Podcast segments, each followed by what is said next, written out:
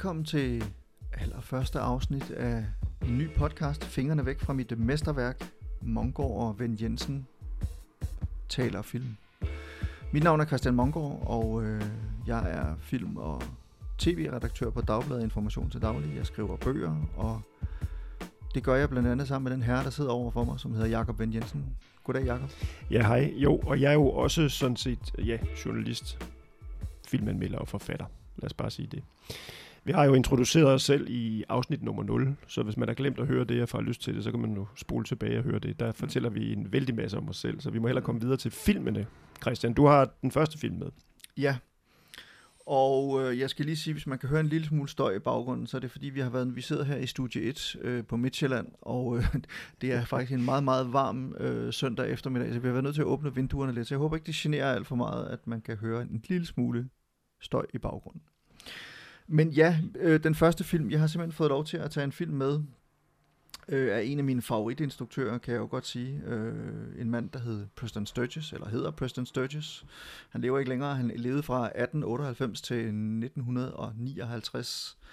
Og, øh, og han nåede lige at lave øh, op igennem 40'erne sådan en, en øh, jeg tror det er sådan noget syv film i streg, eller sådan noget, som nærmest alle sammen er mesterværker og i hvert fald øh, alle sammen blev forholdsvis store succeser, og, og ligesom skabte hans navn, men også var med til at skabe nærmest en genre, og, og var med til at forholde. Det er meget sjovt, hver, hver gang jeg har set en, læst om Preston Services, eller set en, øh, en, en dokumentarfilm om ham, så var han simpelthen manden, der enhændigt forandrede Hollywood. Og det kan vi så lige vende tilbage til senere, hvad det var, det handlede om. Men den film, vi skal snakke om i dag, er Ja, det er min favorit af hans, men omvendt, der er ikke nogen af, i hvert fald ikke af de film, han lavede i 40'erne, som er dårlige. Altså man kan se dem alle sammen, vil jeg sige, fra The Great McGinty, som vist også var hans første som instruktør fra 1940 og så frem efter. Den her, den er fra 41, den hedder Sullivan's Travels. Og jeg tror nok, nu skal vi se, ja, der er nemlig med, øh, de har nogle ret sjove øh, danske titler ofte jeg tror faktisk ikke, at Sullivan's Travels øh, har en dansk titel, fordi den aldrig nåede op i de danske biografer. Den havde tv-premiere i Danmark en gang i 60'erne. Og det er jo selvfølgelig fordi, at den er, det er en amerikansk film. Den kom frem i, altså havde premiere i 41, og på det tidspunkt, der kunne man simpelthen ikke få amerikanske film til Danmark på grund af besættelsen øh, og, og 2. verdenskrig selvfølgelig. Men altså, Sullivan's Travels, øh, jeg tænker måske, at vi simpelthen skal starte med at høre ikke se, men høre traileren til filmen, hvor der også bliver forklaret lidt om, hvad det er, der foregår.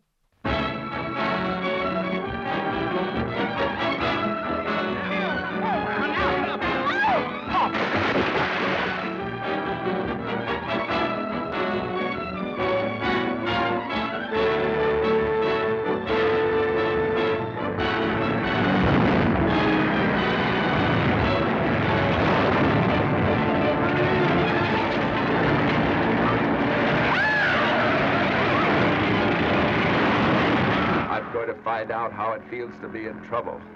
Without friends, without credit, without checkbook, without Dave. Alone. And I'll go with you.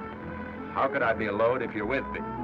Sullivan's Travels, the side-splitting story of a $4,000 a week big shot who turns hobo for experience and gets more than he bargained for. You better drop me at the next corner and take this bus back where you stole it from. Don't talk nonsense. I left a note saying I was taking the car. Or did I? It'd be nice if you could remember. What do you suppose that is? Well, whatever it is, there's absolutely nothing they can do. Remember that. What did you say? I said there's absolutely nothing they can do.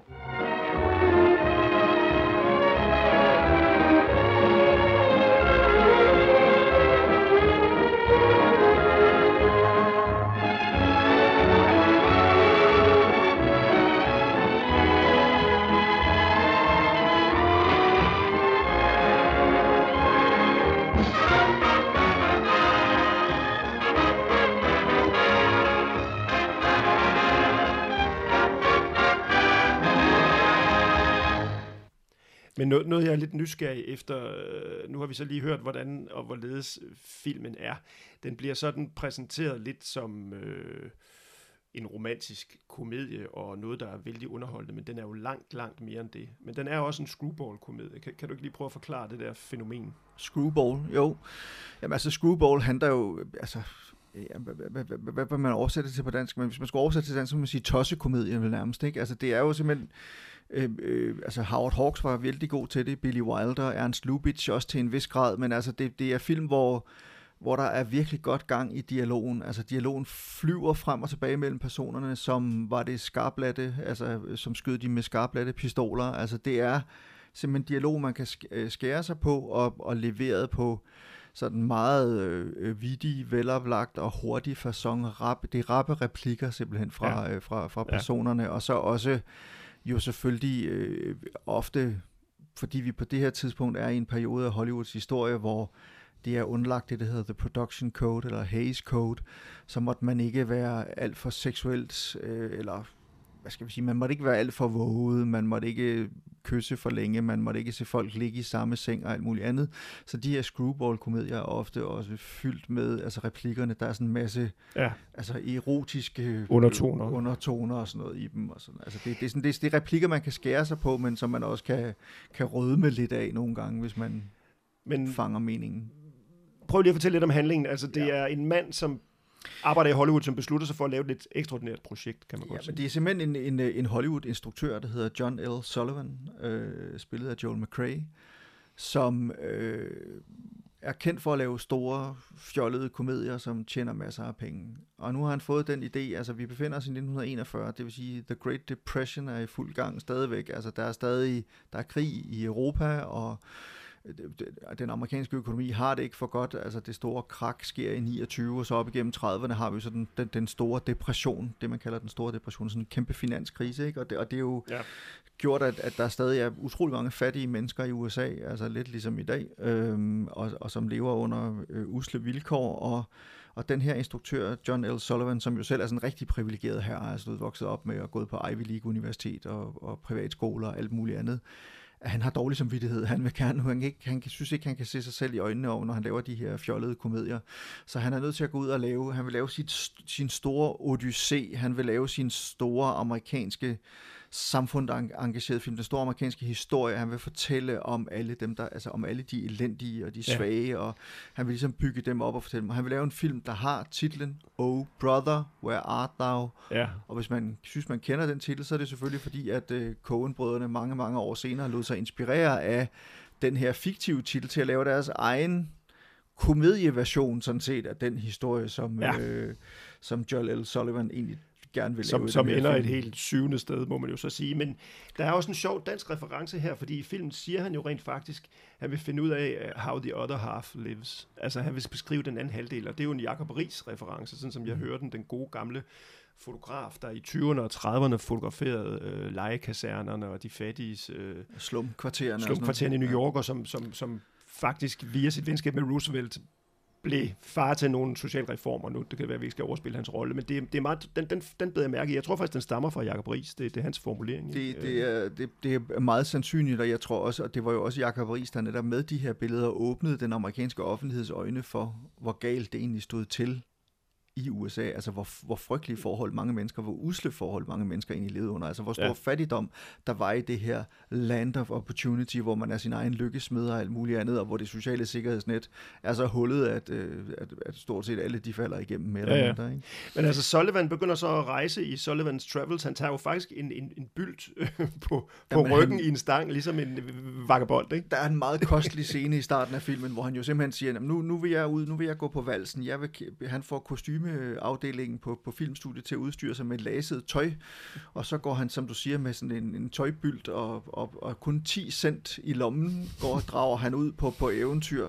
Og så er der sådan en sjov scene, hvor man ser ham gå øh, hen ad landevejen, og lige bag ved ham, der kører der så en bus fuld af studiefolk og fotografer og publicity, alt muligt andet. Ja, og en og læge og, og alt muligt forskelligt. Som simpelthen skal holde øje med ham og sørge for, at han ikke øh, altså kommer til skade, og at det her projekt ikke går galt og sådan noget. Og det er jo ligesom siger, det er jo for helvede ikke det, der er mening med det. Så ender faktisk med, at han ligesom får sagt, okay, hvis I nu kører til jeg kan ikke huske, om det er Las Vegas, han beder dem om at køre til et eller andet sted, ja. så skal jeg nok finde jer. Ja. Jeg kommer om nogle dage. I skal bare lige, han starter jo fra Los Angeles og går ud af landevejen. Nu, nu skal jeg lige, jeg skal lige have lov til at prøve at opleve det her.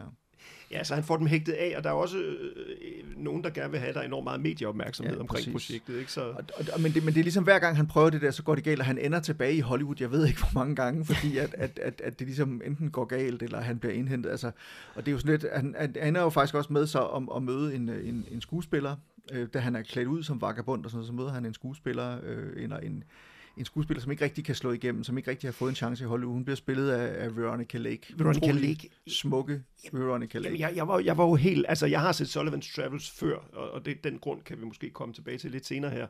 Men jeg vil sige, Veronica Lake, hun, er, hun var ikke sådan voldsomt meget inde på mine radar, fordi hun, hendes karriere er faktisk ikke voldsomt lang, og det ender med, at hun, hun, hun kommer i lidt uføre med noget druk og ting og sager, så, så, så hun, hun piker egentlig her i starten af karrieren.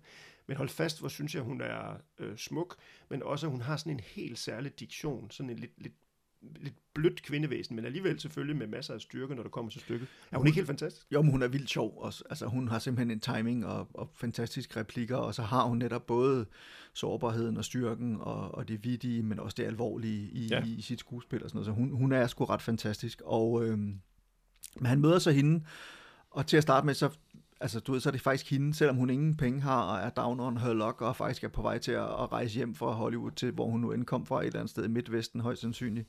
Altså rejse hjem og opgive øh, øh, tanken om at blive skuespiller. Men, men, øh, men de knytter ligesom et, et venskab der, og, og der opstår jo selvfølgelig også øh, øh, amoriner imellem de to. Ja. Øh, og så finder hun så efterhånden også ud af, hvem han er og sådan noget. Men der, der Det er noget med, han ligger lidt i, han er, han er, han er sådan knap og nap blevet skilt fra sin kone, ikke? Og så, han er, så, gift, han er blevet gift med en kvinde af skattehensyn. Ja. Øh, det hans forretningsfører, der har sagt, du skal gifte dig med en kvinde, fordi det vil betyde altså, simpelthen ja. En stor skattefordel for dig. Problemet er bare, at konen hun koster mere end den skattefordel, han har fået ud af det, så det er faktisk noget rigtig skidt, og hun vil ikke skilles. det viser sig i øvrigt, at hun ligger i med forretningsføreren også og sådan noget. Så der er sådan på den måde mange sjove ting. altså, Men altså, det ender jo så med, at, at, at, at, at Sullivan her på sin Sullivan's Travels, på sin Odyssey, opdager, at det han skal lave, det er ikke en film om elendighed og, og ødelæggelse og sult og nød og fattigdom. Nej, han skal blive ved med at lave sine komedier, fordi folk har brug for noget at grine af. Ja, ja, han er simpelthen ja. inde og se, jeg tror det er en, øhm, det er en, en Disney-film. Han ender, han ender faktisk i en chain gang på, i et fængsel. Altså, og det, Han ender jo med at, at blive skrevet ud af samfundet, og, og, og- og de vil ikke høre på ham ude i en lille by, fordi han har overtrådt nogle regler af en eller anden art, og så kommer han i fængsel, og han kan ikke få forklaret, hvem han er. Og, og så, så bliver han dømt til simpelthen... Præcis, jamen han bliver dømt til seks års straffe, straffe eller seks års fængsel og straffe, hårdt straffearbejde og sådan noget i, den her, i det her fængsel, den her lejr, hvad fanden det nu er. Ikke videre realistisk, men ret øh, interessant. Og Ja, sjovt. ret interessant, og der er selvfølgelig ikke nogen, der tror, hver gang han går rundt og siger, at jeg er en berømt filminstruktør, ja, det er godt med dig. Fordi Hollywood tror man nemlig, at den her filminstruktør er død. Ja. Hvorfor hans kone i øvrigt ser julelys, eller får julelys i øjnene, fordi hun tænker, nu kan hun få alle pengene. Nå, han kommer så med hele, den her, hele det her fængsel, den her chain gang, ind til en, en, en biografforestilling, en filmforvisning inde i en, øh, en kirke, en sort kirke faktisk, og, øh, og ser her en Disney-tegnefilm med Pluto, der bliver viklet ind i en masse fluepapir og sådan Ja. noget, og opdager lige pludselig latterens kraft, komediens kraft, kan man sige. Ja, hvor hjerteligt de alle sammen griner af den film, ikke? Og hvor meget det betyder for dem. Ja. Altså de her mennesker, der lever den her, der har det her usle liv, hvor meget det betyder for dem rent faktisk at få lov til at grine, at de for en stund i hvert fald glemmer Ja. det elendige lod, de har i tilværelsen, kan man sige. Ja. Og det er jo selvfølgelig en af de store pointer med filmen. Det er jo, det er jo øvrigt også noget, Woody Allen har beskæftiget sig med i Stardust Memories øh, og, og flere andre af sine film. Altså det ja. Her med, at man som instruktør af komedier nogle gange tænker, nu er jeg nødt til at lave noget, der er mere som Strindberg eller Bergman, eller øh. Ja. og handler om sociale øh, øh, øh, hvad hedder det, forhold og, og emner, og, og har nogle store vigtige budskaber og sådan ting. Men nogle gange, så er der altså brug for Ja. det modsatte. Og det er ligesom det, han finder ud af her, og det er jo selvfølgelig det er jo lidt interessant, fordi hvis vi så skal prøve at snakke lidt om, om, øh, om Preston Sturges som instruktør, altså han er ligesom, han, han begynder at skrive manus. Han, han har faktisk selv en, øh, en ret privilegeret øh, opvækst, øh, tilbringer en del af sin tid i, øh, i Frankrig sammen med sin mor, men, men også i New York sammen med sin far, og får både kultur og, og, øh, og, og hvad skal vi sige, sådan den her ja, altså den her lidt vel, velbjergede borgerlige overklasse lidt ind på, på, ja. På livet der i løbet af, som, som også er den, han ligesom ender med at, at gøre grin med, kan man sige, at tage pis på i Det er det, det, er jo det, han kender til, selvfølgelig. Det, det er det, han kender til. Men han, han ender så faktisk med at blive øh, først at lave teater, skrive teaterstykker, og så kommer han til Hollywood og begynder at skrive manuskripter, og ender med at blive faktisk den bedst betalte øh, manuskriptforfatter i Hollywood på det her tidspunkt. Altså virkelig mange penge får han, laver, for, laver, skriver en kontrakt ja. med et filmselskab og får ja. så mange penge, at resten af Hollywood nærmest er i chok og bliver sure på det filmselskab, fordi de, de sætter jo en præcedens her, som er ja. helt håbløst. Det kan ikke være rigtigt, man skal betale de der, altså fordi på det tidspunkt manuskriptforfatter, de regnes for ingenting. Nej. Det, Men det, det sjove er, så ja. opnår han jo den position, og så, sætter, så gambler han jo lidt med den og siger, øh, den her første film, jeg skal, eller den næste film, han skal skrive, da han er kommet godt i vælten, så det er, jamen jeg vil også instruere den, men det er de ikke så vilde med at lade ham gøre egentlig til Nej, men det er fordi, han, han, øh, altså, han finder jo simpelthen ud af, at når han skriver, de der manuskripter, han, han bryder sig ikke om det, det, det andre instruktører gør ved hans manuskripter. Han synes simpelthen ikke, de behandler dem ordentligt, eller, eller fortolker dem ordentligt. Og så, øh, og så får han lavet en aftale om, at han får lov til at, den film, der hedder The Great McGinty, som ligesom er hans ja. første film som instruktør også, øh, jamen, øh, den både skriver og instruerer han, og det er fuldstændig uhørt, at en manuskriptforfatter også får lov til at instruere på det her tidspunkt. Og da jeg snart sagde før, øh, tidligere her i, i afsnittet, at, at han forandrede Hollywood for altid. Ja. Det er det, man snakker om. Han var ligesom den første writer-director. Men er der ikke også noget med, at han er nødt til at lave et kompromis i forhold til, at øh, han får ikke den løn, man plejer som instruktør, det gør han så kun, hvis filmen bliver en succes. Jeg mener, han må indgå et kompromis for at få lov til det af en eller anden art. Ikke? Jo, øh. det, er, der, det, jeg, det kan jeg faktisk ikke huske, Nej. men der er nok, det, det er jo ikke umuligt. Altså, Nej. de der producenter der, de var nogle hårde Men det går så godt, heldigvis. Dengang. Og det går så godt, altså Great McGinty bliver en kæmpe succes, og ja. det gør faktisk langt de fleste af de film, han, han laver op igennem... Øh, 40'erne øh, op igennem 40'erne, og, og, det, og det er jo, øh, altså det, det jeg egentlig sad og tænkte, jeg sad og kiggede efter før, det var fordi, jeg gerne ville prøve at se, øh, øh, hvad hedder det, øh, jeg vil gerne prøve at se øh, de danske titler på dem, fordi der er altså nogle af dem, der har fået nogle ret sjove, øh, ret sjove danske titler. Men mens du leder efter det, så kan jeg jo sige, at, at, at, at jeg købte på et tidspunkt en, et boxset, der hedder Written and Directed by Preston Sturges, og det er jo netop det, der er pointen her, at han gjorde begge dele, og der er så syv film i. Han laver ligesom The Great McGinty i 40, og Sommerjul, som den så hedder på dansk, i 40. Så laver han en moderne Eva i 41, Sullivan's Travels i 41, ja. Han laver uh, The Palm Beach Story i 42, Miraklet i Morgan's Creek i 43, Hail the Conquering Hero i 44. Ja. Og det er ligesom, hvad er det? Det er 1, 2, 3, 4, 5, 6. Jamen, det er de syv film. Han laver ja, så flere præcis. film end det i 40'erne, men, men det er ligesom, de syv film bliver forholdsvis store succeser, og, og ligesom er med til at, at cementere, hvad skal vi sige, hans, eller i hvert fald ved at, at definere hans plads på det her øh, filminstruktørernes pantheon, hvor, hvor jeg mener, at han, han befinder sig. Altså han er aldeles ja. fremragende instruktør. Var, var fuldstændig fantastisk i fem år, og så gik de så en lille smule ned ad bakke. Altså han blev lidt umoderne. Der står her foran på DVD-boks, det, det, det, det er Terry Jones fra Monty Python, der faktisk siger det her, derfor er det lidt sjovt. Preston Sturges made it look simple, but then that was his genius. Og, og, og, og man kan sige, hvis man skal sammenligne ham med nogen, jamen så er der jo selvfølgelig lidt Billy Wilder over ham. Der er lidt Ernst Lubitsch, altså nogen som dem, som, som, som formår at lave komedier, som så også har en, en brød og en skarp kant og sådan noget, og der er lidt uh, Howard Hawks over ham og sådan noget, men noget af det igen, øh, efter at have læst om ham og, og set øh, dokumentarfilm og sådan noget, det de folk snakker meget om, det er hans ironi og sådan noget, og jeg synes måske i virkeligheden, at det er ikke så meget ironi, som det enten som det er sarkasme, skråstreg øh, øh, satire. Altså han er ja, utrolig spids. Altså de er virkelig morsomme, hans film, men de er simpelthen også så skarpe. Der er ikke ja. nogen, der slipper afsted med noget som helst. Altså det er i højere grad, synes jeg, end Howard Hawks for eksempel i Bringing ja. Up Baby og His Girl Friday og sådan noget, som også er de her screwball-komedier, hvor det fyrer afsted med replikker, som er skide sjove og sådan noget, så, så har han, der, der er simpelthen et, et bid Altså, han der, minder der mere om, bid i satiren. Det han minder sige. mere om Billy Wilder på den ja. måde. Altså, ja. Billy Wilder havde noget, havde noget af det samme, det der, altså, hvor, hvor, hvor det faktisk godt kan gøre lidt ondt med den der satire, ja. altså ja. hvor man sidder og griner, men rent faktisk ender med at sidde og grine lidt af sig selv. Og der, der kan man sige, når, det kommer vi jo nok ind på mange gange i, i den her serie, da det handler om klassikere, at nogle gange, når man ser gamle film, så er der noget med smidigheden, eller det velsmurte, eller timingen, som måske ikke holder i dag. Men der må man bare sige, at den her den knirker ikke på nogen måder, vel? Altså i konstruktionen. Nej, nej, men altså han, han er, det, det, det er helt lydefrit, ikke? Og, og det er lidt ligesom, altså igen, er han Lubis og Billy Wilder, som Ernst Lubitsch, som jo også er, altså det vil være det sådan noget 30'erne og 40'erne, ikke? Og, og, og, han er jo den store lærermester for, for, for Billy Wilder, som ja. jo så op igennem 40'erne og 50'erne især jo bliver den store komedieinstruktør, kan man sige, men jo også, altså i 1960 laver Billy Wilder en film, der hedder The Apartment. Ja, med, Nøglen under måtten. Nøglen under måtten med Jack Lemmon og, og Shirley MacLaine, som jo er sådan en, en bittersød komedie, eller en komedie, en utrolig melankolsk komedie. Den er virkelig underholdende.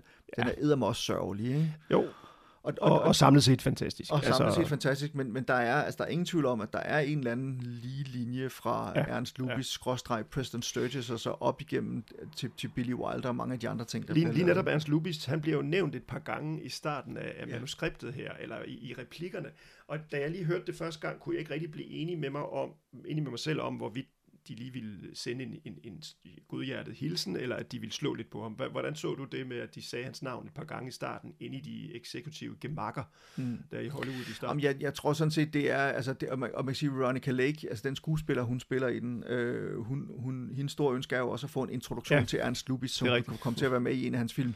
Jamen, jeg, jeg tror sådan set, jeg tror, det er lidt drilsk, men jeg tror sådan set, det er med respekt. Ja. Altså, jeg tror ikke, det er for at gøre grin med Ernst Lubitsch, tværtimod, fordi Ernst Lubitsch kunne jo også virkelig noget, men, men der var ikke, altså hvis man nu skal sige det på den måde, der var måske ikke den samme sociale bevidsthed, eller den samme form for, altså virkelig spids, sarkastisk satire i Ernst Lubitsch film, ja. som der var i Preston Sturges film. Altså Preston Sturges film er virkelig film, man kan slå sig på. Ja. Og, og, og måske, og det, det, det sjove er, at der bliver også en anden instruktør, der bliver nævnt i, i filmen her, det er jo Frank Capra. Ja. Altså du ved, når du vil gerne lege Frank Capra, når han skal ud og lave den her film om, om de sultne ja. øh, øh, ja. stakkels masser og sådan noget, ikke her, øh, øh, John Sullivan i, i filmen Sullivan's Travels. Altså, men, men, men øh, og der kan man sige, at han er jo sådan en blanding af Lubitsch og Capra et eller andet sted, fordi Capra var den her filminstruktør, som jo, som jo lavede Mr. Smith Goes to Washington, ja, og, med James Stewart, ja. Og James Stewart, og han lavede, jamen, han lavede en masse af de her, som var sådan, handlede om den, den lille mand, for, altså han lavede ja, det er jo også ham med jule, julefilmen selvfølgelig, ja. ikke? Uh, ja. Han lavede en masse film om, om, om det her med, med den, den, den lille mand, fra det lille samfund, som ender med at gå ud og forsøge at forandre verden. Ja. Ikke? Og det er jo ja. ikke komedier, men det, det, det er sådan melodramaer, men alligevel har Men derfor en... synes jeg jo også, det er jo ekstremt øh, selvbevidst øh, af Preston Sturges at faktisk nævne de to på nogle forstandige måder, og så måske implicit sige, han sender en hilsen til dem, men han siger også, ja, jeg er noget, ja, vi, her kommer vi videre med den.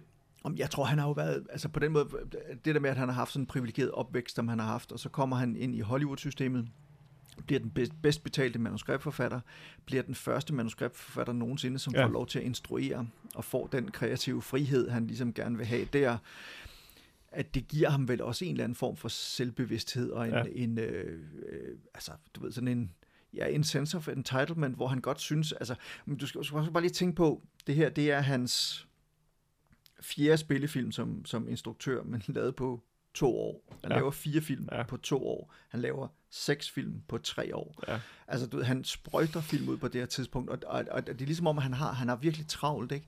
Men det kræver også bare noget så tid, forholdsvis, stadigvæk forholdsvis tidligt i sin karriere, og, ja, ja. og gå ud, altså, ja, ja. Og, og forholdsvis uprøvet. Men han begynder jo også allerede på det her tidspunkt at vinde Oscars for, for sine... Er vi oppe i sådan noget, hvor man kan svinge sig op på en stor klinge og sige, at han er sådan komediefilmens Orson Welles på en eller anden måde. Mm. Altså, det er, jo, det er jo et mesterskab, det her, vi ser, ikke? Hen over 40'erne. Og, og de fleste, altså de gode film bliver lavet, så vidt jeg husker, for Paramount. De fleste af dem, og så er det, han rager uklar med Paramount og skifter til, jeg kan ikke huske, om det er Universal, og så skifter han videre efter ja. det. Men der er det også, det bare begynder at gå hvor, hvor, hvor i består det ruten? Der bliver filmene bare mindre skarpe, øh, mindre interessante? Eller? De bliver måske mindre skarpe, mindre interessante, men de bliver også mindre succesfulde simpelthen. Ikke? Ja. Altså, det er jo selvfølgelig, de to ting hænger jo nogle gange sammen, ikke? Men, men det er også ligesom, måske er det virkelig et spørgsmål om, at, at øh, når vi når op midt sidst i 40'erne op til 50'erne og sådan noget. Altså måske er, er, er tiden ved at løbe fra den måde at lave ja. film på, fordi det er jo stadigvæk, det foregår jo ofte i de her overklassemiljøer, øh, hvor han jo tager tygt pis på de her overklasse ja. mennesker, samtidig med, at han jo selvfølgelig også altså det er jo ikke kun ren galle det hele, det, det er jo også, altså han, han gør det på en, en kærlig måde ja. ofte, ikke? Men, men også på en spids måde, men det er ligesom, måske er tiden ved at løbe lidt fra den Jamen, en kombination af, komedie. Ikke? En kombination af, at man har set den nu, altså mange gange, plus at 50'erne bliver jo så måske et år 10 i Hollywood, hvor man sætter lidt mere øh, spunds på de store scenerier og en masse statister og en helt anden slags film. Masser af store musicals, men også altså Douglas Sirk og hans Ja, ja. Melo, kæmpe melodramaer og sådan noget. Ikke? Altså, vi, skal, ligesom, vi skal vise noget, man ikke kan se på tv. simpelthen. Ja, men præcis, ikke? Og, og der kan man sige, der, der øh, er han måske, han, er, de fleste af hans film er jo også i sort-hvid, og, og det, det begynder jo for alvor at lege med farver herop gennem 40'erne og op i, i, i 50'erne og sådan noget, ikke? Med Technicolor og sådan nogle ting. Ja. Øhm, så, der, altså, så måske er det virkelig bare et spørgsmål om, at det lige har været de der fire, øh, fem år der, hvor, hvor øh,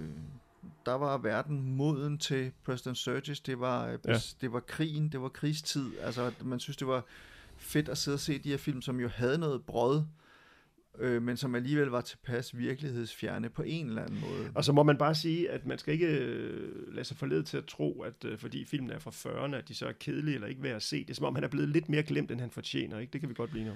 Jo, og jeg tror også, det er fordi, han netop, altså, at hans karriere ikke strakte sig over så lang tid. Ja. Altså, han, altså, okay, altså, man kan sige, at hans karriere strakte sig jo stadigvæk over en, en, en, en, en 15-20 år, eller sådan noget, alt i alt, ikke? Men, Med fem Men- gyldne år. men med fem gyldne år, det er dem, man husker ham for. Men det er rigtigt, altså, hvis, hvis du sætter ham op ved siden af Billy Wilder og, og hvad hedder det, Ernst Lubitsch og Howard Hawks i forhold til Screwball-komedien og sådan noget, jamen så, altså, det, er- de, de tre navne vil jo nok blive nævnt, Ja. før Ja. man Ja. kommer i tanker om, øh, om øh, hvad hedder det, Preston Sturges. Og det, der, der, der, er han lidt, synd. der er han lidt sjældnere på en eller anden måde i referencerne. Øh, Jeg, jeg faldt over en bog her, som jeg havde stående i min reol, øh, som hedder Madcap, The Life of Preston Sturges. Og den er jo sjovt nok skrevet af Donald Spoto, som jo er den her øh, virkelig underholdende og meget forstandige filmskribent øh, fra USA, som jo rent faktisk bor i Danmark, bor ude i Borup, øh, sammen med sin mand. Han er nu ved at være oppe i 80'erne. Der er, det, der er en, det er en 10-12-15 år siden, han har skrevet bøger. Men han har skrevet både om Hitchcock, han har skrevet om Elizabeth Taylor, han har skrevet om Grace Kelly. Grace Kelly og alle Hitchcocks heldinder og sådan nogle ting. Så den vil jeg da anbefale, hvis man skal videre med noget bogvæsen. Det, det er nok, selvom det her er en podcast om film, så kan vi nok godt smide en bogreference ind i ny og næ. Og så kan jeg jo så lige, jeg sidder her i hånden, øh, har i hånden øh, Criterion Collection DVD-udgaven af Sullivan's Travels, og, og den er jo simpelthen spækket med, med ekstra materialer. Blandt andet så er der et øh, kommentarspor til filmen med Nora Baumbach, instruktøren, Kenneth Bowser, som også er filmhistoriker, filminstruktør, og ja. så er det Ken, øh, Mike, Christopher Guest og Michael McKean, altså Ja. to store humorister ja. og medlemmer af Spinal Tap, blandt andet. Ja. Og så, øh, og så er der faktisk øh, en dokumentarfilm, som øh, Kenneth Bowser har lavet, øh, som er sådan øh, små øh, 80 minutter. Øh, Preston Sturges, The Rise and Fall of an American Dreamer. Og, øh, og den fortæller ligesom ja, hans historie fra, fra, fra, fra start til slut. Så den, den kan også anbefales, Ja, ja, hvis fantastisk. man kan få fat i den. Øh, så er der jo selvfølgelig også i, øh, altså vi vil nok i den her podcast gribe fat i det, noget dansk, hvis der er dansk islet øh, over tingene, og så kan man jo anklage os for øh, pophistorie og alt muligt andet, men i, i, i den her film af Preston Sturges, der er der jo en dansk skuespiller, som vi holder meget af. Øh, og hvad er det, han hedder, Christian? Torben Meyer. Torben Meyer. Og han ikke? spiller The Doctor.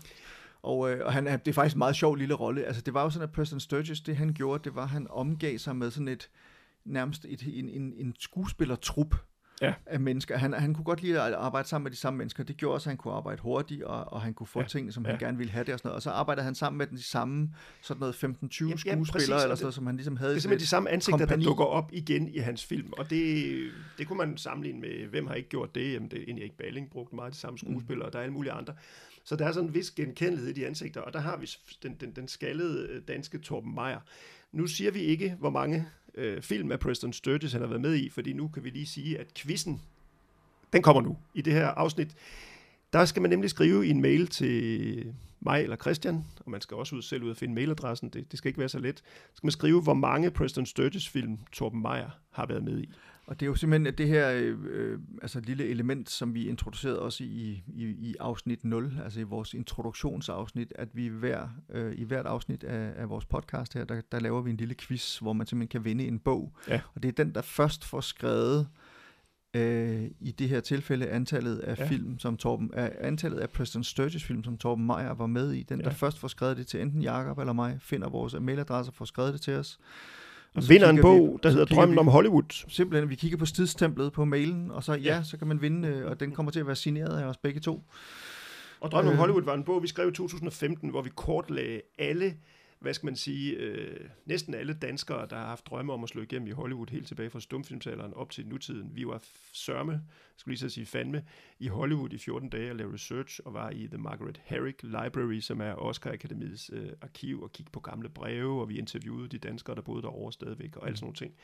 Og der er historien om øh, Torben Meyer altså spændende. Hvis man selv laver en quiz derhjemme en dag, øh, en filmquiz, så kan man altså godt lige gå på IMDb og se, hvor mange film Torben Meyer i det hele taget har været med i. Nu kan jeg ikke, det er sådan noget med 244 eller sådan noget, altså det, det, det ligger rigtig, rigtig langt oppe. Uh, jeg ved, det var, det var, det var sådan noget Henning Sprogø, som, som vi begge to kender fra tidligere bøger, har, har, har, har synes var sket, at den her ukendte mm. dansker er bare med i så mange film. Og hans historie er jo, at han... Øh, øh, hvad hedder det, er i Danmark i starten af øh, nullerne på nogle teatre i København. Han er også med i Asta Nielsens Afgrunden i 1910. Der er han en mand, der går ud af et telt øh, i 5 sekunder. Og så på et tidspunkt oppe i 20'erne, så synes han, det kunne være sket at komme til udlandet. Øh, han tager til Frankrig, er der nogle år, og så kommer han til USA i slutningen af 20'erne. Og han bliver sådan en kuriositet i det danske miljø i Hollywood, blandt Jean Hersholt og hvad de ellers hedder, de andre, der er sådan lidt større navne. Og han er altid med i meget, meget små roller øh, hans peak, kan vi sige, er nok rollen i Judgment at Nürnberg i 1962, ikke? Øh, den, om, om, om den her proces efter 2. verdenskrig mod nazisterne.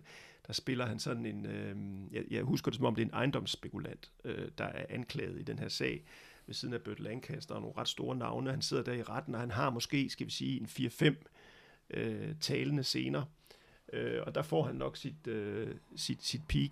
Men han er med, så dukker han op i den første The Fly i 1957 som nattevagten, der kigger ind de første fem minutter i filmen og bliver mast, for hovedet mast under sådan en eller anden trykplade og sådan nogle ting. Han er med de, de mest mystiske Han spiller steder. også sammen øh, med... Øh to andre danske skuespillere. Nu kan jeg simpelthen ikke huske, hvad en, en, en kvindelig skuespiller... Øh, som er, det, er det Bodil Rosing måske? Eller? Ja, det tror jeg faktisk, og det er en film med Jean Hersholt, hvor Jean Hersholt ja. har en af hovedrollerne, og ja. så pludselig så dukker de op som, øh, ja. som sådan et, et, et husholder ægte par i, i, i, hjemme hos en mand øh, ja. øh, i, i filmen der og sådan noget, og det, det, det, det er altså ret sjovt. Jamen, han, er, han er virkelig skæg, og vi har selvfølgelig et kæmpe kapitel om ham i den her øh, bogen øh, Drømmen om Hollywood, men i, jeg har lige fundet et citat, går vi læse op, fordi der siger Torben Meyer nemlig noget om Preston Sturges og, og, og det at arbejde sammen med ham. Han siger, at Preston Sturges har givet mig roller i x antal film, det er så det svar, I skal finde, kan vel kun betragtes som lykkeligt for mig. Den største uoverensstemmelse mellem ham og mig opstår heldigvis altid, før vi begynder at optage, i det jeg, når jeg prøvefilmer for rollen, altid møder op med toupé og engelsk accent. Uværligt siger Sturges så, jeg ønsker dem med i filmen med deres skaldede hoved og deres egen accent. Så tager jeg hovedbrydelsen af, vender tilbage til min egen accent, og så kan arbejdet begynde. Og han taler simpelthen med dansk accent. Altså, det er meget tydeligt, når han, når han sidder der som, som for eksempel The Doctor i, øh, øh i Sullivan's ja. Travels, og, og, og sidder... Altså, han er jo ligesom med for at sikre sig, at øh, altså, studiet har hyret ham, så de er sikre på, at, at Sullivan ikke øh, kommer til skade ja. eller, eller bliver skidt eller et eller andet. Der er også på et tidspunkt, hvor han rent faktisk er nødt til at undersøge og, og lægge Sullivan i, i seng, fordi der er noget, der er gået galt, han er blevet forkølet, et eller andet. Men der, hver gang han taler, øh, Torben Meyer her, så kan man meget tydeligt høre, ja, ja. At, han, øh, at han er dansker. Og Torben Meyer, han havde det jo med at rende alle de der castingdirektører ude, eller castingagenter ude på, på, på, på de forskellige filmselskaber på dørene for at få roller. Uh, han er også en, vi har også et eksempel på et brev, han har skrevet til John Ford, hvor han spørger, om ikke han må være med i hans næste film, fordi det er blevet lidt svært at betale terminen. Så han var altså sådan en, en høj, lidt... Øh, sådan et højt gespenst. Der, der, han er jo så også med, vi skal lige huske at sige, at han er også med i Casablanca, ikke? hvor han spiller en, en, en, en hollandsk bankmand, der sidder sådan i baggrunden i halvanden scene. Så han er altså sådan en ret skæg karakter. Han, han bor hele sit liv i Hollywood og ender med at komme på et af de her berømte skuespillerplejehjem derovre øh, og, og, og dør øh, oppe i, jeg tror det er oppe i 70'erne eller sådan noget. Han bliver faktisk rigtig gammel, over 90. Øh, så han er bare en særlig karakter, der, der optrådte i det her univers. Så øh, skynd dig at stoppe podcasten, sæt den på pause, find ja. øh, enten min eller Jakobs ja. mailadresse, og, øh, og send øh, antallet af film, som Torben Meyer var med i, som Preston Sturges har instrueret. Ja. Og den første, der gør det, vinder simpelthen et signeret eksemplar af Drømmen om Hollywood, hvor man så selv kan læse mere om alle de danskere, der har gjort karriere i, øh, ja. i Hollywood på, ja, nogen har gjort karriere, nogen har gjort fiasko, øh, men, øh, men også inklusiv Torben Meyer selvfølgelig. Og det var det sidste om øh, Preston Sturges og Sullivan's Travels for denne gang.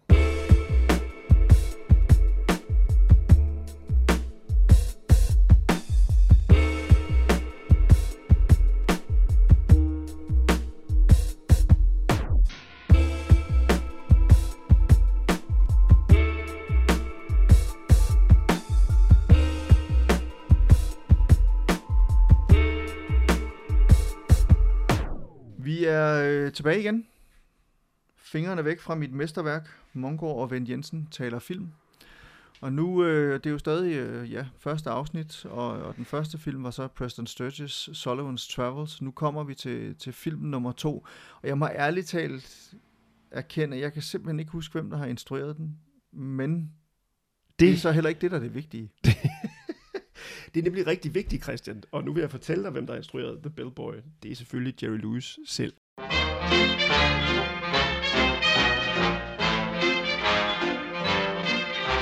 The Bellboy, filmed completely in fabulous Miami, where Bellboy Jerry turns the fantastic Fontainebleau Hotel into his own private madhouse, tangling with the bags and the babes. Oh, I don't know.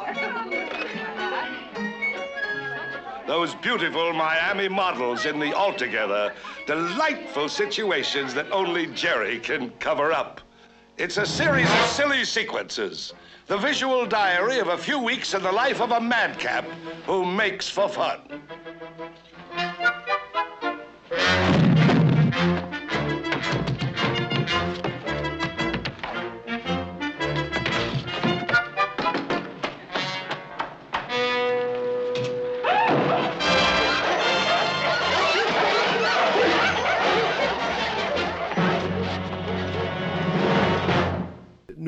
Til Jerry Lewis, og, og, og jeg vil sige det sådan, at det er, jo, hen- det er jo ikke Jerry Lee Lewis sammen med musikken, men det er jo Jerry Lewis, den amerikanske instruktør, manuskriptforfatter, skuespiller, komiker, som var utrolig stor i 40'erne, 50'erne og 60'erne, og som ja, til sidst også i starten af 80'erne får, eller er det 79-80, får en, en alvorlig rolle i øhm, den her Martin Scorsese-film, som King hedder of- The King of Comedy. Comedy. Der spiller Mm. han simpelthen den komiker eller den tv-vært, som Robert De Niro kidnapper. Øh, det er ikke så meget det, vi skal snakke om i dag. Øh, jeg stod for, det sgu efterhånden et par år siden, nede i Cinemateket i Paris. Vi er jo sådan nogle typer, der godt kan finde på at besøge det lokale cinematek, eller det lokale kunstmuseum, eller sådan nogle ting. Om ikke andet så bare for at shoppe. Ja, for sjov. Og der falder jeg simpelthen over en Jerry Lewis collection på 15 film på DVD, og jeg må bare sande, at jeg er for ung til at have set Jerry Lewis i hans heyday. Øh, og der, der, der, der, der læser jeg mig så frem til, at den film, der hedder The Bellboy, som jo så på dansk hedder Jerry som Piccolo, eller Jerry Lewis som Piccolo, den er fra 1960, at det er en af hans slapstick-mesterværker. Vi, vi kan lige sige om hans karriere, at han jo sådan set i 40'erne og 50'erne er øh, danner par med øh, Dean Martin. I alle mulige komedier, det ved du lidt mere om, end jeg gør. Ja, men altså det, det der er sjovt med, med, med Martin og Louis, det er jo, at de er jo simpelthen så forskellige som, som nat og dag. Ikke? Altså din Martin er jo den her øh, flematiske elegantier, den her italienske smørtenor, som, øh, som ligesom altså, kigger på pigerne, og så synger han lidt, og så smelter deres hjerter, og de bliver bløde i knæene og alt muligt andet. Altså, I familie med Frank Sinatra bare... men, men, men bare sådan virkelig altså mere cool næsten end Sinatra. Ikke? Altså han er Mr. Cool, han er så, virker så ufattelig afslappet på scenen, og sådan helt i øvrigt også meget vittig og meget morsom mand, øh, Dean Martin, men altså Mr. Cool. Og han kommer så simpelthen til at, altså han møder jo så på et tidspunkt, sådan på, på de, de rejser jo begge to rundt øh, i, i begyndelsen af deres karriere, og er, øh, hvad skal vi sige, altså øh, til, til natklubber og spillesteder i hele USA, og der er vi i, i, i formentlig hvad, i 30'erne, 40'erne eller sådan noget. Det, ja. Jeg er faktisk lidt i tvivl om, hvornår, hvor langt vi er Jeg tror, det er 40'erne, og så 50'erne bliver det så meget film, Ja. ikke? Og, og, der, øh, og der møder de så hinanden og begynder at faktisk at optræde sammen, og, og man kan sige, at Jerry Lewis er jo simpelthen den diametralt modsatte. Altså han, han er jo den her, den her slapstick-mester, det her fuldstændig frenetiske type, som altså hele tiden falder over sine egne ben, og som hele tiden kommer ind og forstyrrer og, og gør det svært for, for, for Dean Martin, kan man sige. Og, og både at holde det, masken. Det, det kan vi sige, det er sådan en slags fø, det er jo fysisk komedie. Ikke? Ja, det der- på halen, Falden på det halen komedie, og det er noget med grimasser, og det er noget, øh, det der er ikke nødvendigvis er replikker i, men det, er- det er fysisk, og det, og det ligner noget på skærmen. Det, det fyrer i alle retninger. Det er lidt det som er en ikke, ja, men fuldstændig, men det er ikke, det, det er ikke underspil i hvert fald. Nej. Det er, det er med store Nej. armbevægelser, og det er sådan, at alle dem nede på bagerste, ikke bare på bagerste række, men også ude på gaden, de kan være med. Ikke? Ja. Altså det er slapstick, det er Gø og Gokke, ikke? Øh, og det er øh, Ja. Marx Brothers og sådan nogle ting. Men de er et kæmpe fænomen i USA. Der. De bliver et kæmpe fænomen, de to, fordi altså, de, de, og de er sjove sammen, det er der ikke nogen tvivl om, fordi at, at det hele tiden, vi har, din Martin kommer ind, altså da, de starter jo som med sceneoptrædener, og din Martin kommer ind og begynder at croone, og sådan det, det seriøse indslag og sådan noget, og så kommer Jerry Lewis bare fucker det hele op ja. for ham, ikke? Altså ja. det er ligesom dynamikken i det, og det er også det, der ender med at blive dynamikken i de film, de laver sammen, og de ja. bliver et gigantisk fænomen. Ja. Ja. De bliver simpelthen så succesfulde. Så sker det jo selvfølgelig hverken værre eller bedre end, altså din Martin er et meget privat menneske. Han ja. foretrækker faktisk at gå rundt ud på golfbanen og, og, og hygge sig der, og han, han, altså han, han spillede jo ofte fuld på, på scenen. Altså han drak, jeg skulle forestille, ja. han drak meget, og det gjorde han ikke i virkeligheden. Nej. Altså han var slet ikke den der svigerbror. Han fandt jo i øvrigt, så var han jo også en del af det, man kalder The Rat Pack, som ligesom var ja. øh, øh, Frank Sinatra, øh, din Martin Sammy Davis Jr., øh, Peter Lawford og Joey Bishop, som ligesom var de her komikere og sangere, som turnerede rundt og gjorde, øh, ikke mindst Las Vegas. Bedste men Las Vegas-stil, ikke? Øh, og, og natklubberne, ja. altså de var sådan the, the, the cool kids, ikke? Uh, the Rat Pack. Og, øh, pludselig, pludselig drev han derover jeg synes måske, det var sjovere. Ja, og, jeg, og så tror jeg bare det der med, at han, at han, han, øh, han ville egentlig helst bare være ude på golfbanen. Jerry ja. Lewis, han var control freak. Han ja. ville gerne styre det hele. Ja. Han, ville, han fik større og større indflydelse på manuskripterne, på instruktionen af, af de film, de lavede sammen, ja, ja. og ham og Jerry Lewis, eller undskyld, ham og Dean Martin, de ragede ligesom efterhånden uklar, fordi Dean Martin, han synes, at Jerry Lewis ville bestemme for ja. meget, og og det tror jeg, altså det, det, det kan vi sige allerede fra starten her, inden vi snakker færdigt om, øh, øh, om, om hvad hedder det, Jerry Lewis. Han var kontrolfreak, han mente, han vidste bedst. Der er nogle, øh, han døde jo først her for relativt nylig, ikke? det er for en 6-8 år siden eller sådan noget, han blev rigtig, rigtig gammel. Der er nogle interview på nettet. 2017 døde 2017, han. præcis. Så der er nogle interviewbider på nettet, hvor han nærmest sidder og sådan i rette sætter journalister og så videre. Ikke? Han var også nok lidt besværlig. Det han så gør i 1960, øh, det er, at han skal vist nok optræde øh, nede i Miami på, på noget, der hedder Fontainebleau, som er ligesom sådan et kæmpestort hotel. Han er så i byen dernede, og så får han den her idé til den film, der hedder ja, øh, Jerry som, som Bellboy, Jerry som Piccolo. Og så skriver han på, på ni dage øh, et 163 siders manuskript, som handler om den her Piccolo, som øh, oplever alle mulige kalamiteter og taber, hvad skal man sige, kufferterne og, og ligesom roder og regerer på det her hotel. Men det skal være nogenlunde en ordløs film, og den skriver han så, og så nogle måneder senere, så indspiller han den dernede for øh, ikke ret mange penge, hvor han så får venner og kolleger til at være med. Alle mulige andre komikere, der optræder i Miami, får en dag her og to dage her og så videre. Ikke? Og han spiller selv hovedrollen som, som The Bellboy Stanley.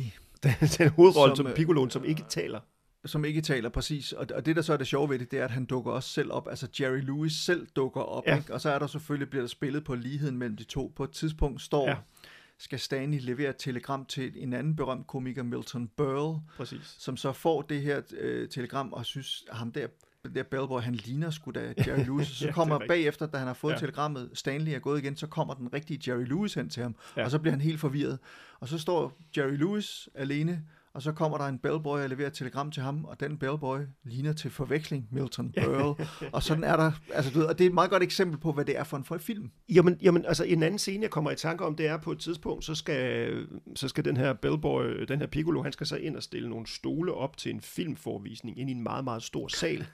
og der er også næsten noget Jacques Tati over det, ikke? Så ser man først den helt tomme sal, så går The Bellboy ind, og så skal han op og begynde at stille stole op, op i den ene ende, og så laver de selvfølgelig et klip eller et krumspring på en eller anden måde, og så har han jo klaret det på fem minutter. Eller sådan jo, men det sjove er, at, at to af de andre Bellboys, de siger, prøv at høre Stanley, han, ja. han har fået, jeg har lige sat ja, ham til at, at sætte stole op til den der, det kommer til at tage ham flere dage, ja. og så siger ham den anden, skal vi ikke gå ind og se det? Ja. Og så går de ind og kigger det, og så er han færdig. Og så er han færdig, ja. Altså, det... Så han er selvfølgelig den her lidt sådan, jeg ved ikke, om man kan sige sinkeagtig, eller hvad det er, men han er i hvert fald, han, han går i for at være så intelligent blandt kollegerne, og de laver alle mulige sådan, næsten pranks på ham, ikke, og mobber ham lidt. Men han får alligevel det, det sidste ord, om, om ikke i ord, så i gerninger ofte. Ja. Og der må man bare sige, altså, det skal, vi, skal, vi skal lige sige Jerry Lewis, hvis man nu overvejer at se The Bellboy, eller alle mulige andre ting, der er også The Nutty Professor, der kan være alle mulige andre film at gå i gang med.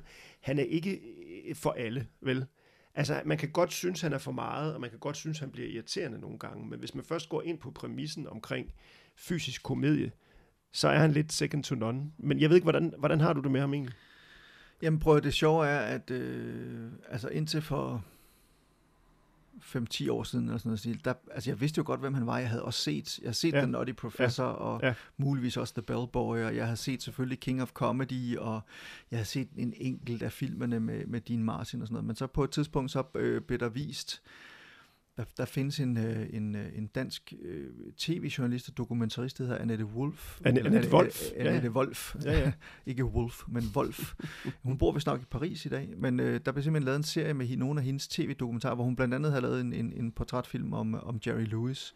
Og det blev så vist inde i cinematikket, og det gjorde så, at jeg tænkte, nu jeg, jeg blev nødt til, jeg ville gerne skrive lidt om Jerry Lewis og sådan noget, så jeg be- besluttede mig for simpelthen at se nogle af hans film, Ja, ja, ja. ja. men også nogle af de film, han har lavet sammen med Dean Martin, og så finder man ud af, at der er faktisk virkelig meget komedieguld at hente i de her film. Ja. Men han er, som du siger, an acquired taste. Ja, han er lidt for meget, ikke? Jo, og det, det er sådan... Jo, men altså lidt, jeg, jeg ved sgu ikke, hvem, hvad kan man sammenligne det med? Altså det, det er sådan, også fordi det er sådan, øhm, Jamen, det er svært at sammenligne ham med noget nu om dagen, ikke? Altså, øh, øh, i min research fandt jeg ud af, at sådan en fyr som Nicolas Cage, for eksempel, ikke? Som er selv lidt for meget, kan man godt sige, men som også er fed. Da han var en lille dreng, hvad sad han og så? Han sad og, og, og slubrede Jerry Lewis i sig, ikke? jo, men, men, men der er også forskel på den, altså der er jo lidt forskel på den, altså der er den Jerry Lewis, man, man møder for eksempel i The Bellboy, som er sådan stumfilmskuespiller Ja. næsten, ikke? Ja. Altså han siger ikke rigtig noget, men han, han, der er også sådan en scene med nogle telefoner, der ringer, han kan ikke finde ud af, hvad det er for en af dem, der ringer, og han ender med at, at, at Ja. rode det hele sammen nærmest, og få det hele smadret og lave ballade og det ene og det andet.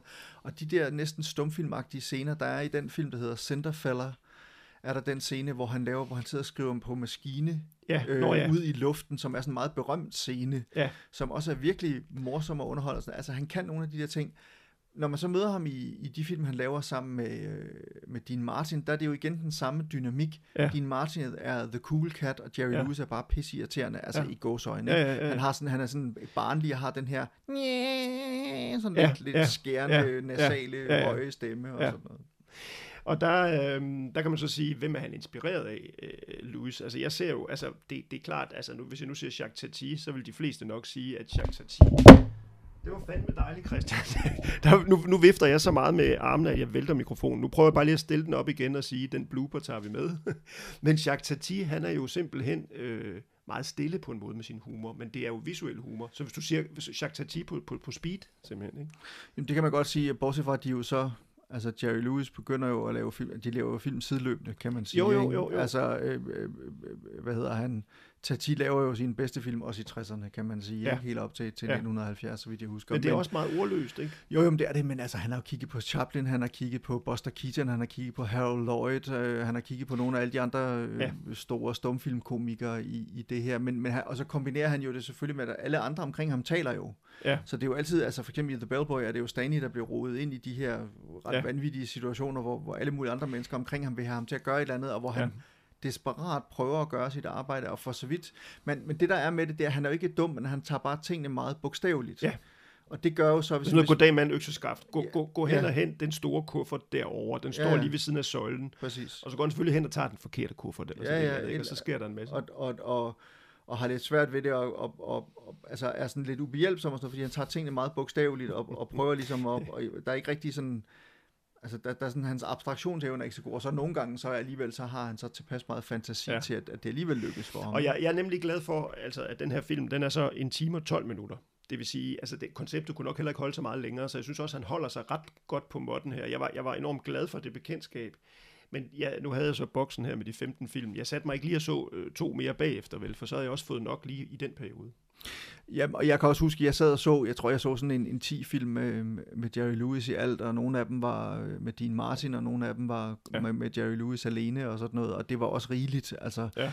Det sjove var jo, at, at øh, han blev, altså han var jo ikke, jo, ham og Dean Martin var meget populær i USA, i hvert fald i, i, i de bedste af deres film til at starte med og sådan noget. Ja. Og så blev han jo også populær på, på sine egne film og sådan noget, men han blev jo kæmpestor i Frankrig.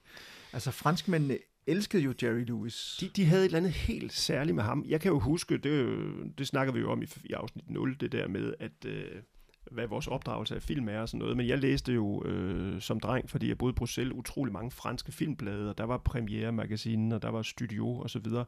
Og der blev han jo løftet op i 80'erne, da han kom med i den der Scorsese-film. Ikke? Der, var, der var folk jo øh, helt op at køre. Øh, de elskede Jerry Lewis, og hver gang han tog derover og, og, og lige, du ved, øh, snakkede om sin film i en biograf eller sådan et eller andet, så var det jo som om øh, Jesus var kommet tilbage. De, de, de elsker ham i Frankrig. Mm. Jeg kan ikke rigtig forklare det, udover at jeg synes stadig, der er en affinitet med, med Jacques Tati, men, men de må elske den der fysiske komedie på en eller anden måde. Den går lige ind Om Der er måske også, ja, der er også andre franske komikere, som vi muligvis kommer til at tale om i den her podcast på et tidspunkt, som godt kunne have noget, altså minde Ja, noget, lidt om, noget Louis de Funès og, ja, og så videre. præcis. Ja, Jamen, det er rigtigt. Minde det er lidt rigtigt. om, øh, om, Ja, om, øh, ja. om det, Jerry Lewis kunne. Der er, det sjove er, der er i, i den Woody Allen-film fra 2002, der hedder Hollywood Ending, der er der, jeg tror, det, er, det må være en lille reference til Jerry Lewis, men det er i hvert fald, den, den handler om en, en filminstruktør spillet af Woody Allen, som, som ligesom er sådan down on his luck. Og så bliver han så hyret af sin ekskone, øh, som er Hollywood producer, til at lave en, en, en stor film og sådan noget. Men dagen inden de skal i gang med optagelserne, der bliver han blind.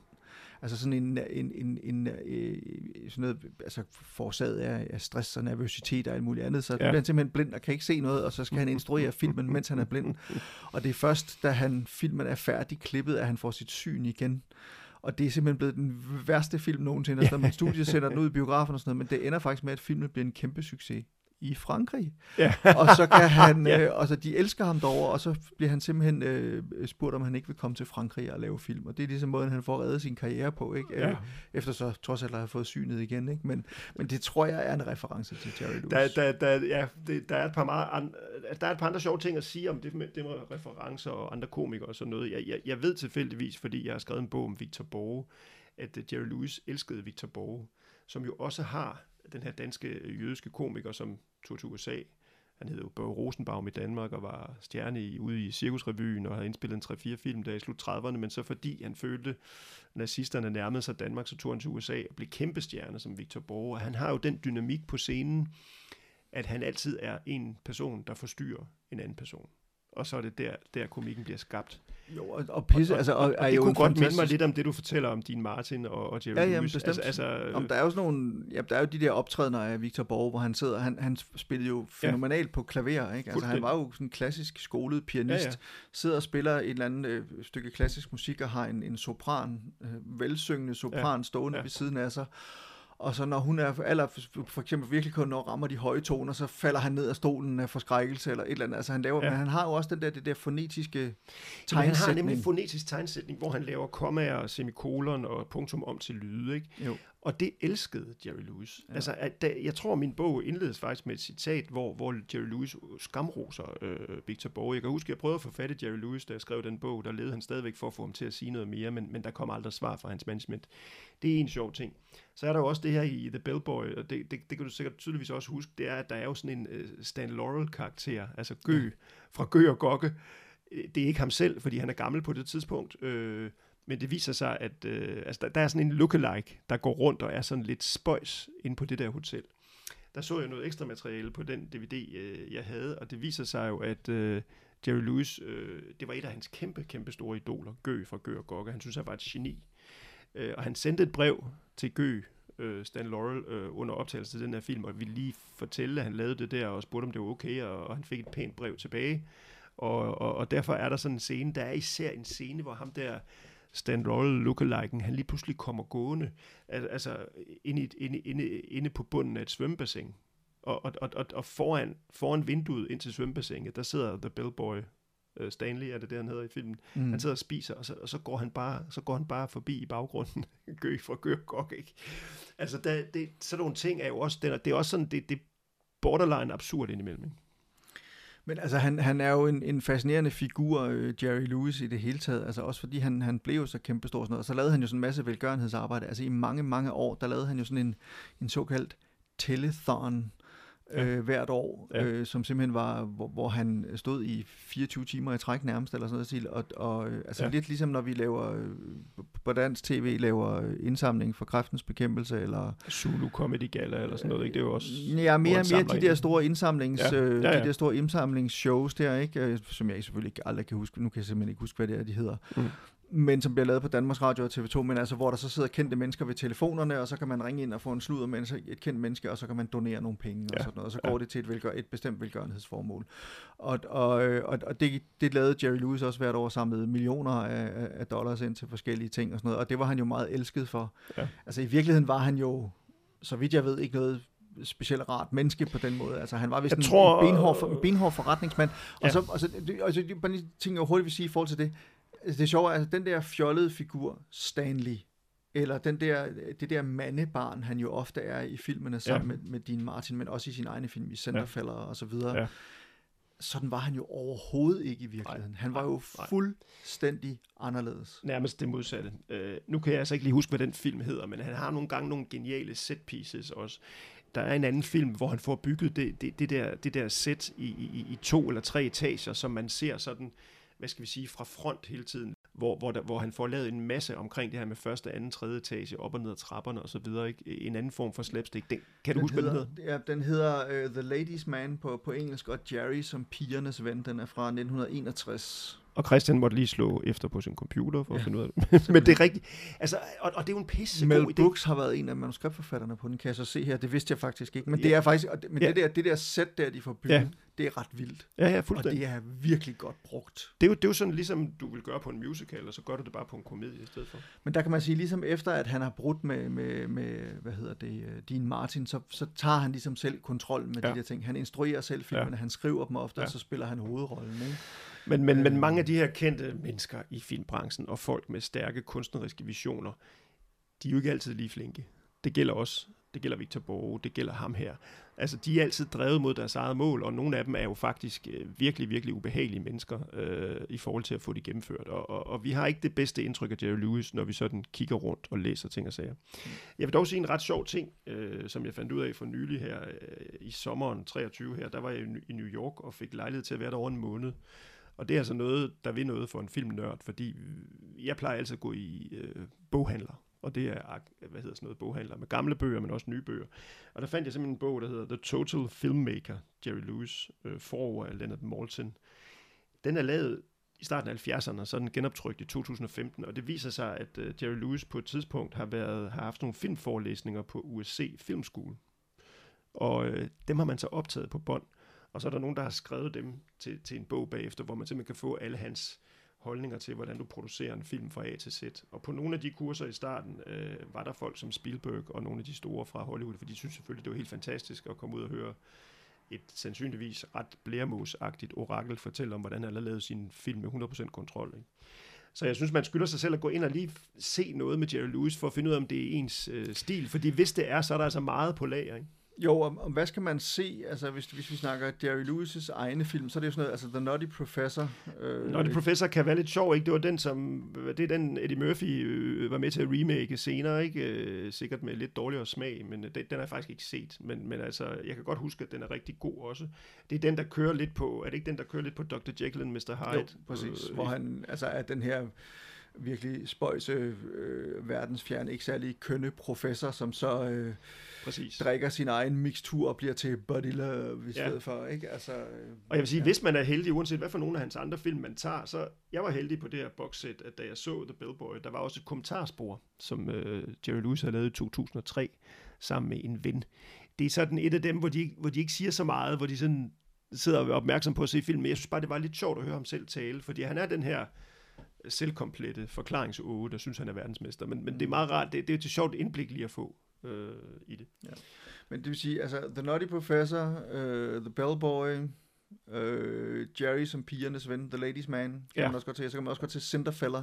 I Cinderfella er der, der, jeg har vist allerede nævnt det, men der er den der berømte skrivemaskinescene, hvor Ja. man hører lyden af, det er den der, det, det, det der stykke musik, som som er et stykke klassisk musik, men hvor en skrivemaskine indgår som et instrument simpelthen. Og det Ja. hører man i baggrunden, og så er det Jerry Lewis, der sidder og, Ja. og, og, og, og trykker på tasterne, men ud i luften. Sådan, han, han, hvad, fanden er det, det, han spiller? Han spiller luftskrivemaskine. Han Ja, men, og det er et af de mest berømte løsrevne klip, man kan støde ind i på YouTube og forskellige andre steder. Så altså, jeg er sgu glad for lige at have fundet ud af, hvad han var for en fyr i den der kæmpe, kæmpe lomme i amerikansk film. Og der findes altså et boxset, jeg kan se det ude, det er Paramount, fordi det var også Paramount, han lavede Ja. ja. en masse af de der film for, og jeg tror i øvrigt også Paramount, han lavede øh, filmene med Dean Men- Martin for. Jeg tror simpelthen, jeg fik de 15 film for øh, 250 kroner eller sådan noget, så det, det er ikke svært at komme i nærheden af. Så, og det, det er så på DVD, altså jeg vil tro, altså igen, de, de helt store hans film, Nutty Professor, Bellboy, Ladies Man, Centerfella, kan man sikkert også godt få på Blu-ray. Ja. Det er ikke umuligt, og nu burde jeg måske have lavet min research lidt bedre. Det er ikke umuligt, at man kan lege dem via for eksempel øh, øh, iTunes, øh, eller hvad fanden det hedder i dag, Apple TV. Blockbuster. Det vil jeg så lige, nu skynder du dig at sige noget, så laver jeg lige lidt, øh, lidt hurtig research, som vi selvfølgelig har lavet på forhånd. ja. Jamen, jeg vil, bare, jeg vil bare runde af med at sige, at øh, i den her slapstick-verden øh, af film, altså i anden del af Jerry Lewis' karriere, som ikke indbefatter Dean Martin, der kom der jo nærmest en film om året, ikke? Så, så, så der er virkelig nok at tage fat på fra slut 50'erne til op igennem 60'erne. Så begyndte hans film at blive ret øh, øh, dårlige og umoderne i 70'erne. Og så skulle vi måske have den der lille anekdote med, at øh, i slut 60'erne, der besluttede han sig jo for at lave en ret kontroversiel film, øh, Christian, den der hed øh, The Day the Clown Cried. Cried. Ja. Og det var en film, hvor han forsøgte at lave det, som Roberto Benigni gør med Life is Beautiful, hvor han, han laver en film om en klovn, der, der skal underholde øh, jøder og børn, før de kommer i gaskammerne. Og det, I en det, koncentrationslejr. i en koncentrationslejr. Den film er optaget i Sverige. Filmen kom aldrig ud. Den er angiveligt lavet færdig, og ligger simpelthen øh, inde i, et arkiv. I, Jeg mener, det er det amerikanske øh, kongresbibliotek, Ja. eller et eller andet den stil, hvor den her film ligger, og den er simpelthen klausuleret til, jeg kan ikke huske, om det er 75 år efter Jerry Lewis' død, eller også er det bare aldrig, at den må Ja, komme det, ud. det, ikke? det er lidt mindre, tror jeg. Og, og der, der, er, der går også nogle myter om nogen, der har set den, og der er også nogle få klip ud på nettet, der har været med i nogle tv-shows osv. Men, men den er sandsynligvis ikke særlig god og lidt dårlig smag. Ikke? Jeg ved det ikke. Altså jo, det kan sagtens være, at, at det var jo, der er jo også en grund til, at han selv lagde den på hylden, simpelthen. Ja. Altså, altså, at den her, den Ja. må simpelthen ikke Og han blev efter sigende ret sur, når han sådan sidenhen blev spurgt til det. Det er sket men nogle den, få øh, gange. Men jeg ved, at Annette Wolf, som vi snakkede om tidligere, hun har set filmen, og, og hun var jeg er lidt i tvivl. Jeg tror muligvis nok, hun var med på optagelserne, fordi der er i hvert fald i den dokumentarfilm, hun har lavet om Jerry Lewis, Ja. der er der klip fra optagelserne af Okay. øh, The Day the Clown Cried. Og det er de klip, tror jeg nok, som man I kan se ude på nettet Ja, og sådan noget, når man ser noget præcis. på nettet. Det er taget derfra. Sådan en tv-dokumentar, som hun vist nok... Jeg, jeg kan ikke huske, om det er dansk tv, hun lavede den til, eller til, til fransk tv eller sådan noget, men altså... Men altså, han fik i hvert fald den her idé om at prøve at lave noget mere alvorligt ud af de måder, han kunne få folk til at grine på, og der kom han sandsynligvis til at gå lidt over stregen. Og så vil jeg sige, at øh, på lige nu, nu har jeg lige tjekket på, øh, på, på Apple TV, hvad man kan lege der. Man kan sikkert finde andre ting på DK, eller på, på som jo nu vist nok tilhører hører under Nordisk Film nu, eller på nogle af de andre, der er det, der hedder øh, SF Film Anytime. Der er forskellige andre sådan nogle streamingtjenester, hvor man kan lege og købe film digitalt. Der ligger The Naughty Professor her på, på, på iTunes eller Apple TV, og der ligger Partners, som er en, han lavede sammen med øh, Dean Martin, og så ligger der en film, der hedder A Visit to a Small Planet, øh, som jeg skulle aldrig have hørt om før. Så vil jeg lige, jeg vil lige anbefale en, i hvert fald en film som med, med, med, med, Martin og Lewis, øh, som jeg synes er sjov, øh, som jeg kan huske, det er den, der hedder Artist and Models, lavet, så vidt jeg husker, instrueret af Frank Taslin. Øh, den kan jeg godt anbefale, den var sgu ret underholdende. Øh, ja, Det var, hvad vi havde at sige om øh, Jerry Lewis, og du har nu lyttet til vores første afsnit i vores podcast. som hedder Fingrene væk fra mit mesterværk, Mongård og Vend Jensen taler film. Og, øh, og det var jo selvfølgelig med mig, Christian Mongård og, Jakob Ja. Vendt Jensen. og Jakob Vend Jensen. Og det er øh, slut på første afsnit. Vi ses i andet afsnit.